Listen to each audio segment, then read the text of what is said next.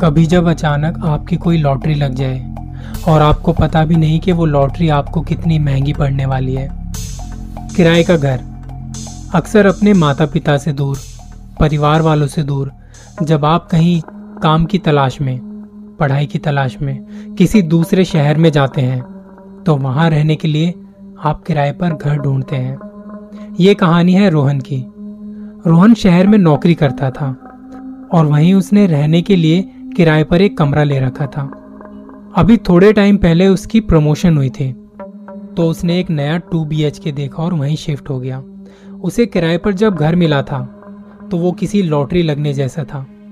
ये जो घर था, उसका रूम फ़र्स्ट फ्लोर पर था।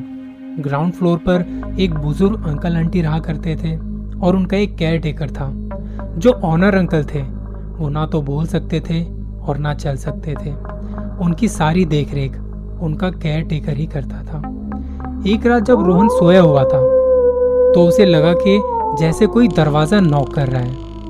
रोहन को लगा कि शायद वो कोई सपना देख रहा है, लेकिन धीरे धीरे वो आवाज़ बढ़ने लगी। रोहन एकदम से उठ गया। उसने टाइम देखा तो रात के तीन बज रहे थे। ये सब देख वो थोड़ा घबरा चुका था, और दरवाज़ा अब भी नॉक हो रहा था। उसने थोड़ी हिम्मत करके दरवाज़ा खोला। तो सामने कोई भी नहीं था। रोहन डरा सा सहमा सा कहीं खो चुका था। तभी उसे अचानक से लगा शायद नीचे अंकल आंटी को कोई प्रॉब्लम हुई होगी और शायद केयर टेकर आया होगा। ये सोचकर रोहन बाहर निकला। पूरे कॉरिडोर में अंधेरा था पर उसे ऐसे लगा जैसे सामने केयर टेकर खड़ा है। बाबूराम क्या बात है? रोहन धीरे धीरे बाबूराम की तरफ़ बढ़ने लगा। और जैसे ही बाबूराम के पास पहुँचा, एक चीख के साथ बाबूराम भागकर नीचे फ्लोर पर चला गया। इतना होता देख रोहन समझ गया कि ये बाबूराम नहीं है। ये सब सोचकर वो बहुत डर चुका था। उसने तभी सोच लिया था कि बाहर में जाए सब कुछ। मैं सुबह होते ही ये घर छोड़ दूँगा। रोहन जल्दी जल्दी अपने कमरे में जाने लगा, लेकिन कमरे का दरवाज़ा नहीं खुला। उसने बहुत ज़ोर लगाया, खूब धक्का मारा। पर दरवाज़ा जैसे अंदर से ही लॉक था कि तभी अचानक उसे अंकल की व्हील चेयर की आवाज़ आई। उसे लगा कि अब तो अंकल के साथ बाबू राम ही आया होगा। लेकिन कॉरिडोर से जब व्हील चेयर थोड़ी रोशनी की तरफ़ आई तो सामने का जो नज़ारा था उसे देख रोहन के होश ही उड़ गए थे क्योंकि उस व्हील चेयर पर कोई नहीं बैठा था। और जो व्हील चेयर को धक्का मार के यहाँ तक लाया था वो बाबू राम नहीं खुद अंकल थे उनकी आँखें एकदम लाल थी और मुँह पर खून लगा हुआ था और लगातार कुछ बड़बड़ा रहे थे। रोहन ज़ोर से बोला, अंकल जी अंकल जी। और अंकल जी रोहन की तरफ़ बड़े चले जा रहे थे। रोहन डर के मारे काँप रहा था। उससे ठीक से खड़ा भी नहीं हुआ जा रहा था, लेकिन फिर भी उसने हिम्मत करके पास में रखी एक हॉकी, अंकल को दे मारी और उसके बाद जो हुआ उसके बाद तो रोहन को सांस लेने में भी मुश्किल होने लगी। उस हॉकी से बचने के लिए अंकल ने इतनी ऊँची छलांग लगाई कि इतनी ऊँची छलांग लगाना किसी नॉर्मल इंसान के बस में नहीं। अंकल अब और भी ज़ोर ज़ोर से बड़बड़ाने लगे।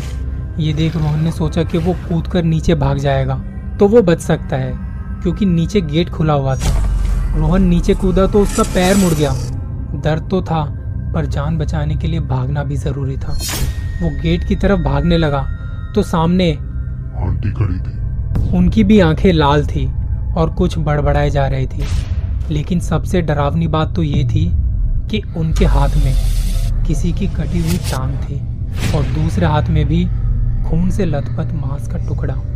रोहन को लग रहा था कि आज वो बेमौत मारा जाएगा। उसने गेट के साथ बगीचे को देखा जहाँ एक छोटी सी दीवार थी। उसे लगा कि उस पर चढ़कर वो बाहर कूद सकता है। वो उस दीवार की तरफ़ भागा। डरते हुए, लड़खड़ाते हुए वो भाग रहा था कि तभी उसका पैर किसी चीज़ में फंस गया और वो वहीं गिर पड़ा। और जिस चीज़ में उसका पैर फंसा था, वो कुछ और नहीं, उस केयर टेकर बाबू राम की लाश थी और उसकी एक टांग भी नहीं थी। रोहन डरा तो हुआ था, पर इस वक्त उसे अपनी जान बचानी थी। जैसे तैसे वो उठा और उसने देखा कि आंटी उसी की ओर आ रही है। रोहन ने अपनी सारी ताकत लगाकर उस दीवार पर चढ़कर छलांग लगाई। बाहर कूदकर उसने देखा तो ऊपर की बालकोनी में अभी भी अंकल खड़े थे और उसे देख रहे थे और बहुत ही अजीब तरह से बस हंस रहे थे। किसी तरह से वो वहाँ से निकला और पुलिस स्टेशन पहुंचकर वहाँ सारी बात बताई और जब पुलिस वहाँ पहुँची तो उन्हें अंकल आंटी के साथ साथ बाबू राम की लाश भी वहाँ मिली। और एक अजीब बात यह थी कि ये सारी लाशें बुरी तरह से सड़ चुकी थी। मानो कितने महीनों से वहाँ पड़ी हो। खैर, उस दिन के बाद रोहन वापस घर शिफ्ट हो गया और वो वहीं पर आकर अपने परिवार के साथ रहता है। नौकरी छोड़ अपना बिज़नेस करता है। कहते हैं ना कि कुछ भी यूँ ही नहीं मिल जाता।